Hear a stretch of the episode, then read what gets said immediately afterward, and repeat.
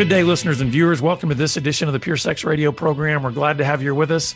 My name is Jonathan, and we've got some uh, friends with us. We've got Laurie Krieg and and Matt. Uh, Matt is actually new uh, in the sense of being on the program. Laurie was actually with us a couple years ago, but Matt and Laurie, welcome to the program. Thanks for having us. Yeah, thank you. Yeah, it's exciting to have you guys on here. I know that um, uh, even just in the last couple years, Laurie, since you were on the program a whole lot has changed or a whole lot has happened, I should say. Um, why don't you give our listeners uh, maybe just a little bit of an update between what's just happened in the last couple of years, and then I'd love to dive into y'all's story and and uh, especially highlight this new book that you guys have have uh, released.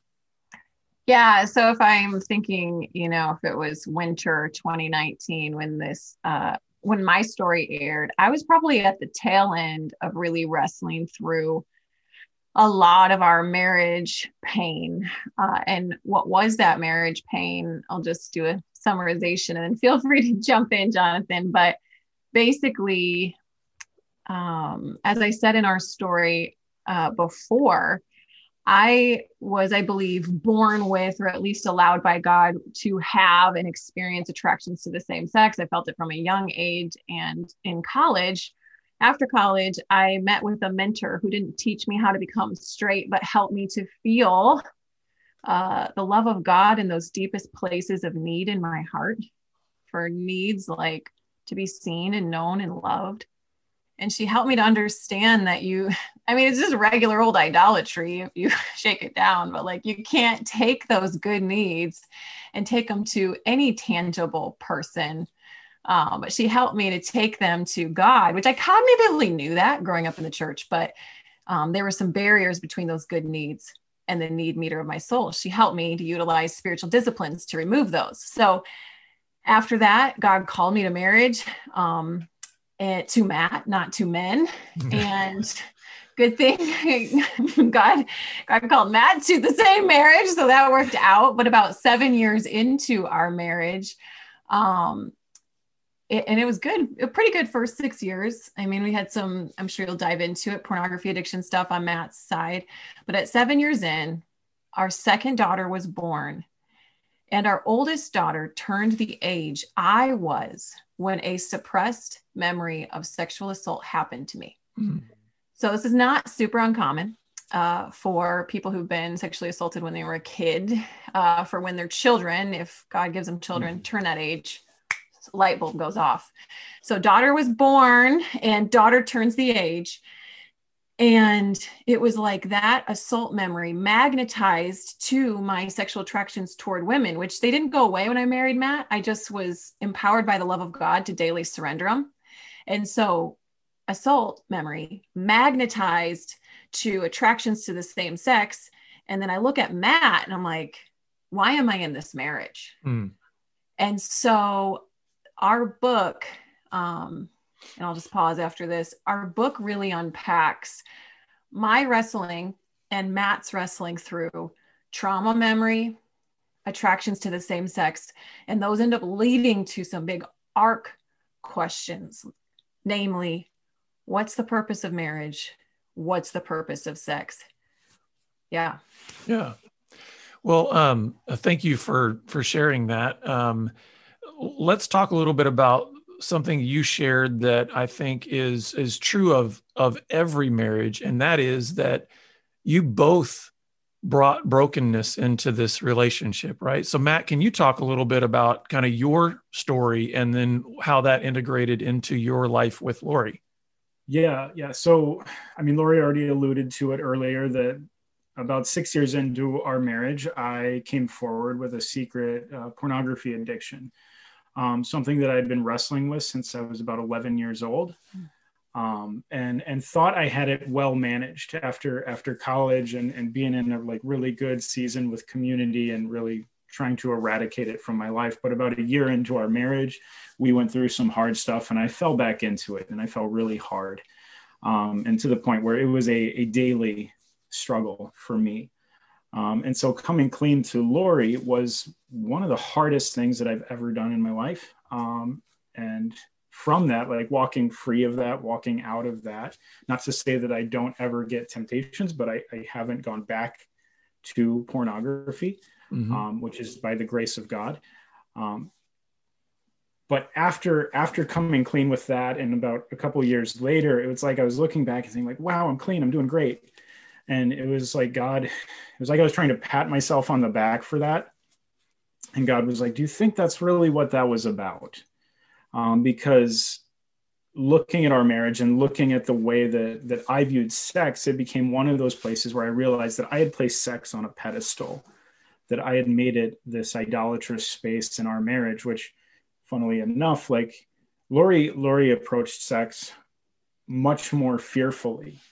Um, in this, like, especially after the the memory had resurfaced, sure, yeah. it was. I mean, it was like off the table. It was not something that we were able to pursue at all.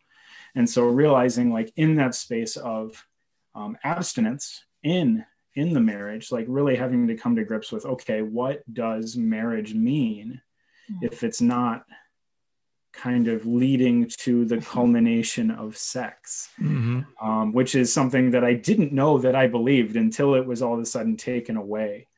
Um, and then really had to start wrestling with, okay, what, what now? How, how are we doing this marriage when when my whole preconceived notion about sex and, and what it means within marriage was kind of shattered on the ground. Yeah. Well, there's there's a lot of things that I, I want to unpack with you guys, and and and one is um, just even in your book, uh, you talk about this. You you use this phrase mixed orientation marriage.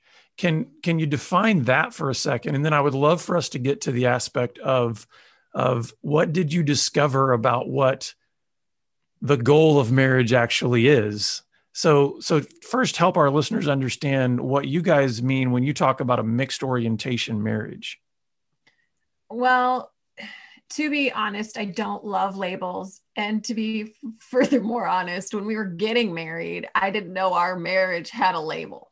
I just mm-hmm. knew we had this was my version of broken sexuality, and Matt had his, and God had called us to marriage, which truly I prefer that lens over identity labels. I'm just stating facts. The, mm-hmm. the reason being, um, I think it's easy to get caught in those. However, I respect people who do prefer to use labels, and I'll explain mixed orientation marriage in a hot second, um, because it can feel like finding a diagnosis. Right it can just feel like, oh man, I've been wanting to put a word to this for so long and now I can. So I mm-hmm. respect it. I truly do. I'm just saying my preference.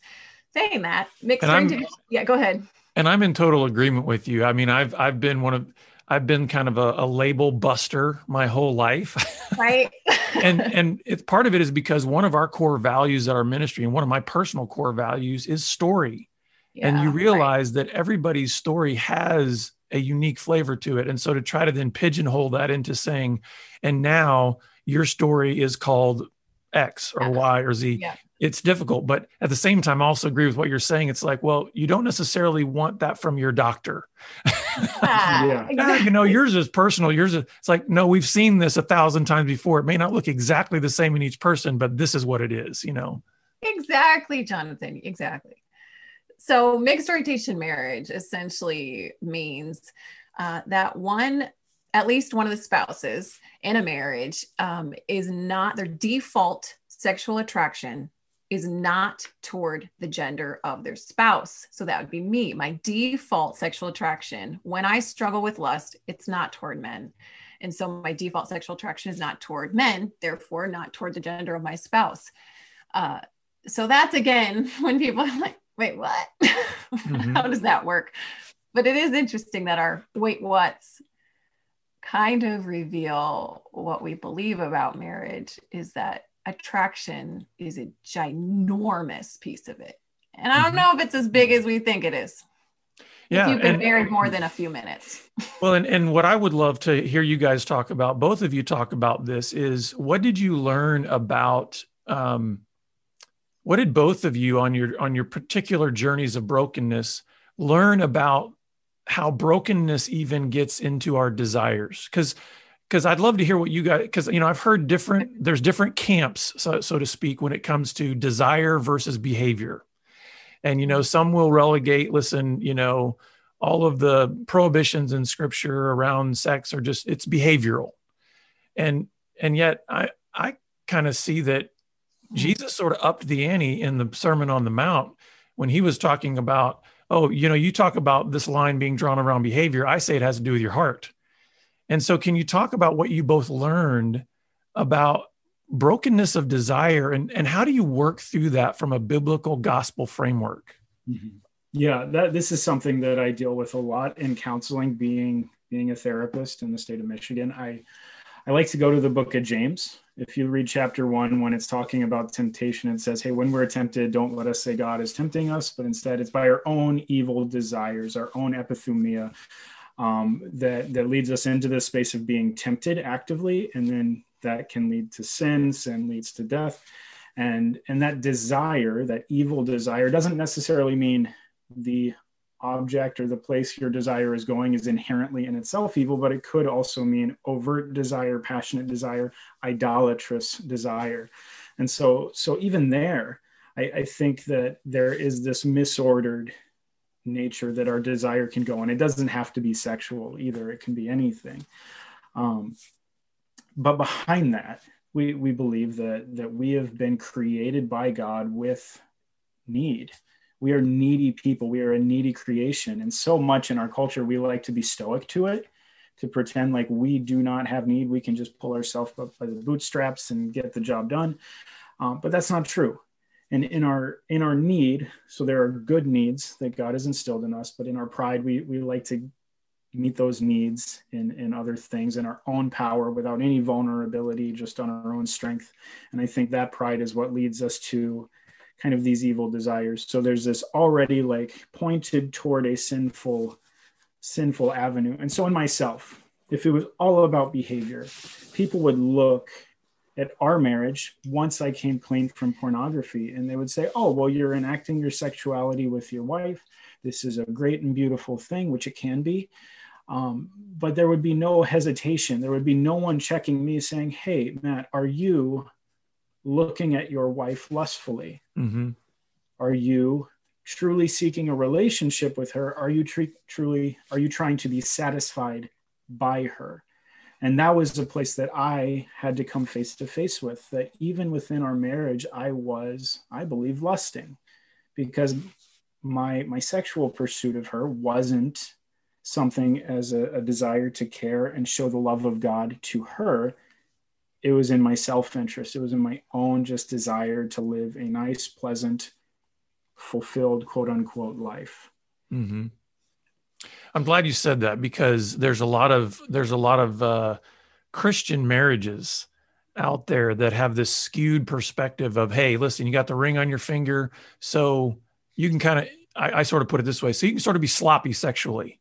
In other words, you don't have to have any integrity. You don't have to actually the the quote unquote rules don't apply to you now that you're married. And it's kind of like, well, that doesn't seem to jibe with scripture mm-hmm. in terms of the high calling of holiness and of love and of sacrifice. And so, um, can you talk a little bit about you know because we are we are told in in scripture that the two become one right and so there's this big uh, sort of canopy of oneness that is put over this idea of marriage and i think sometimes that gets so narrowly relegated to just the physical union of sex can you guys talk about what you've learned and discovered about what does oneness actually mean in marriage as a whole, not just sexually?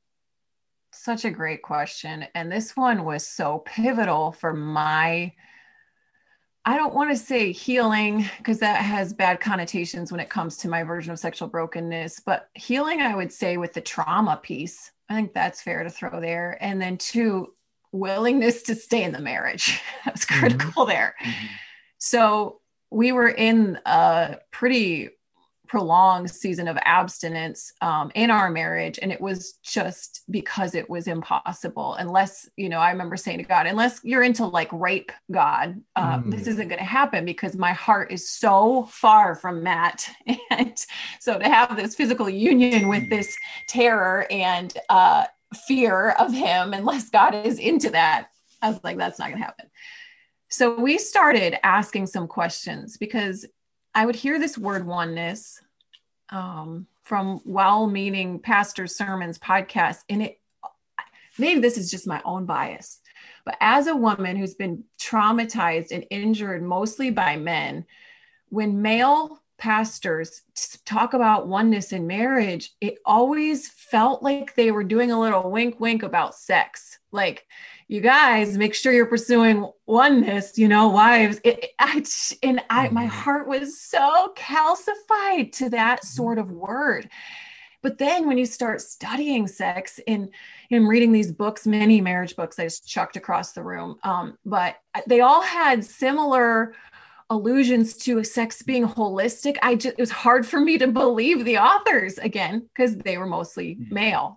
Just i'm just being honest with you. Sure yeah. And and there's a lot of pressure put on women but that's a whole other conversation. So i was like okay if at its base if god wants this you know we lust starts in our heart and sex is this heart thing that it's supposed to be this holistic union that it's like matt was saying you're you're telling your spouse holistically that god wants to be one with them. And not only that you're telling them how god not only wants to be one with them now but one day will be holistically one with them. That's what sex preaches to our spouses and that union we that glow you can carry here from union with each other you can carry into the world to show them that oneness with god is gorgeous but sex was off the table.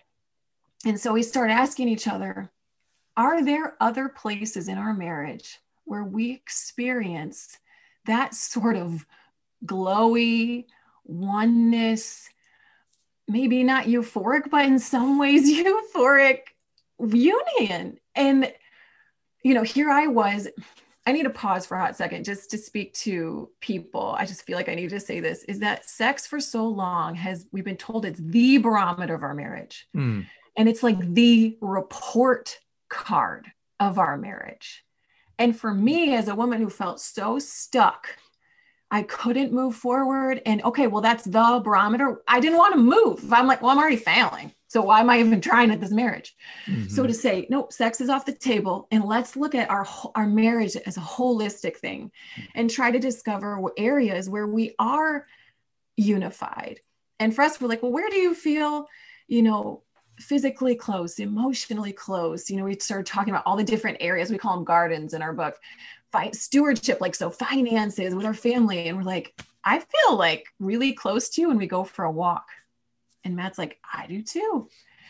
And so we started to, or, you know, going on a date or playing a game. And so we started to dive into those places where we could experience mm-hmm. oneness. Mm-hmm. And it taught us a lot, Jonathan, about I guess it gave me some when you already feel like you're failing, it's hard to be like, well, I'm just going to keep trying. But when you can see you're already growing, it gave us hope and like the next right step toward opening up different areas in our oneness life um, where we could pursue each other. It understanding that was a huge catalyst toward eventually experiencing physical oneness, but it wasn't like, oh, it, it wasn't like a vending machine. Okay, well, if we figure it out here, then God will give us that. Well, what I'm hearing from you, and, and you can totally correct me if I'm wrong here, what I'm hearing from you is is is God was taking you on a journey to understand the depths of the riches of oneness in the metaphor that are that that you were able to receive directly from him yeah. and by going on that journey there was a type of healing that could happen in this sexual aspect of your relationship is that fair to say that he yeah. he kind of took you i love the garden metaphor it's like okay he took you into a, a certain part of the garden and said we're gonna we're gonna plant over here for a while and then, yeah, you know, this other area that's been kind of chewed up and yeah. and and really beaten down, we need to give that land some rest for yeah. a little bit while we cultivate these other areas of of the relationship. And what would you say to the couples out there? Because I'm sure, I'm absolutely positive that when you have said, hey, listen, sex was off the table, that there are wives out there, maybe even some husbands that are going, um, I need that. Yes, I need that. Now, what would you say to those couples um, who who desperately feel that need for some relief in in the the trauma traumatizing reality of of sex from their past or whatever? Yeah. But at the same time, what I'm hearing you say is while you needed that season and the goal of that season was not to say we want to have sex again mm-hmm. what would you say to those people who are feeling like i just want to eliminate sex from the possibility mm-hmm. of my marriage how would you help them think through maybe what this healing journey could look like for them again not with the goal saying really the goal because i love what you said the barometer of a good marriage is not sex mm-hmm. there's so many other things that are deeper than that but it's also sex did God did design sex as part of the mm-hmm. marital relationship. So how do you help couples navigate all of those types of things when recognizing obviously everybody has a unique story? Uh, right. Uh, but what would you say to those couples out there that maybe do need to think about this idea of a season mm-hmm. of no sex? Well, I would say you know, talk to each other and say, I, I, need a season of this. But if you're saying it in spite, even if you are saying it in spite, like that's okay. But that's maybe where you start is what am I so angry about? Because mm-hmm. we all know anger is a mask emotion covering fear or sadness. So even if you're like, I just need a break, even if you say that, I hope that after you say that, you're really going to start to do some heart work. Now, saying that, I, I do need to say this again, and you hear me wrestle through this with God toward the end of our book. Is is it? I was like, okay, am I doing all this heart work so that then we can have sex? Like then that just feels like sex is an idol again. I'm so confused because then it's like that's always the goal, no matter what we do. Sex is the goal. And I was like, that seems so dumb. And the spirit had to really speak to me again. What we are saying, I was alluding to, like, what is the purpose of sex? And and I however you believe does god speak to you i believe he can speak to you if you have the bible of your ears and eyes and mouth but he said to me laurie what if i wanted to show you tell you something about the gospel and about my love for you through sex mm. Now, this was about a year and a half through counseling, through talking with Matt, through marriage intensives, a lot of work theological work, friends in our lives. But at that mm-hmm. point, I was ready to receive that. And so I think that maybe would be the goal is maybe not sex, but God, if you've created this, help me to actually understand it. What do you want to teach me through this? And do the heart work to Lord willing, mm-hmm. get there. And and and Matt, what was God teaching you through this in terms of how do you exhibit and show the love of Christ the way he's intended to you as a husband to do that for Laurie. How did how did what was your growth journey through this as well? Yeah. So starting out when when all of a sudden sex was off the table and and I was like, okay, all I can do is pray. And I, I started praying and saying, okay, God, help Laurie to get better. Fix her. Fix my wife so that I can be nice and comfortable in my marriage again um, and and after a little bit of time of really praying and and it's like the prayer started to shift of okay god i, I realize that there's i have my own healing journey to go on just because she looks at sex fearfully doesn't mean well that that is not what god wants. But that doesn't mean what i want is actually what god wants. Just because she's off base doesn't mean that i'm not also you know? And and so i had to this was this was and in the book we call it I, I, had a season of really fasting from my desire for sex. And that being whenever i felt that desire that longing rather than turning and staring at laurie and saying why can't we do this really having to turn my heart to god just like we would in fasting with food where that hunger pain is actually something that hopefully gets us to align our hearts and to go to god and say i need you more you know? And so that was that was one of the major things for me that for a few months that i was really actively fasting from my desire for sex. And and really god was teaching me like okay matt just because i desire to have this passionate pursuit sex will not look like that. Sex will not just be this passionate thing that i can throw myself into and kind of lose myself in this in this physical pursuit. It has to be tied emotionally. It has to be tied spiritually. It has to be tied relationally with her.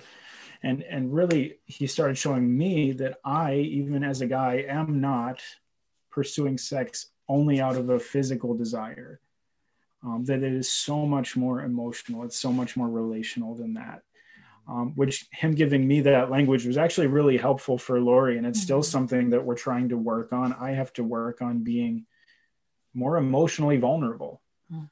It's it's yeah. it's kind of the space where we're actively at right now is trying to me trying to open myself up to that. Mm. Um, because the, the rhetoric has been for so long that men want sex and it's this physical thing and women give your spouse his sex because he needs it physically and it, and it turns mm-hmm. into quote unquote maintenance sex and it leads to a lot of bitterness a lot of resentment and i think a lot of damage to to what god really wants sex to be about and, yeah. and what the the metaphor of marriage is supposed to be about yeah so um, you know we've got a few minutes left and what i would love to do is you know you guys wrote a book uh, called an impossible marriage. And i'd love for you to share with our listeners like what what's the main point that you really want people to come away with from that book? Like like what are you wanting people to grasp from what you're sharing about your story and about marriage? I mean what do you what would you what is your biggest hope that people would come away with when they hear your story and read your book i hope people see their own story in our story married or single and they see oh man singleness is impossible. Marriage is impossible without Jesus Christ. And that's the point. Mm-hmm. because when two people who are very different die to themselves daily to be one with each other, they show a gospel picture of how very different Jesus, very different from us, Jesus, died to be one with dusty old Adam, us, and how we're to do the same. That's impossible for us mm-hmm. to live that out 24 7 without Him. So I hope that people, oh man, they, you know, maybe they pick it out because they see, oh, she's not attracted to him. What's that? What's that deal? Mm-hmm.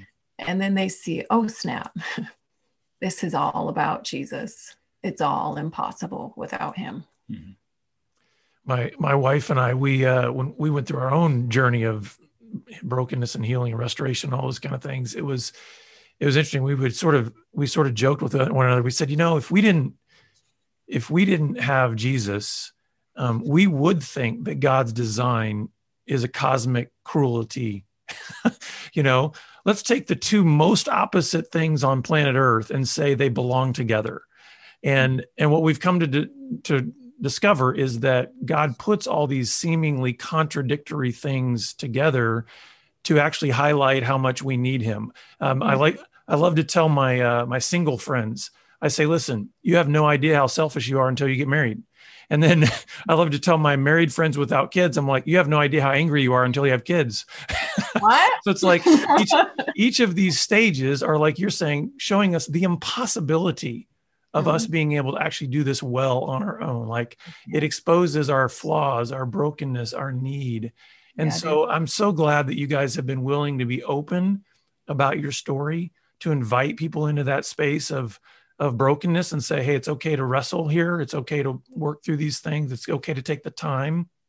I also love the fact that you you guys are um, unashamed to say you're still in process we're all still in process. Uh, but tell our listeners um, how they can get a copy of the book, where they can go for some more resources uh, that you guys offer for couples that maybe just need some help.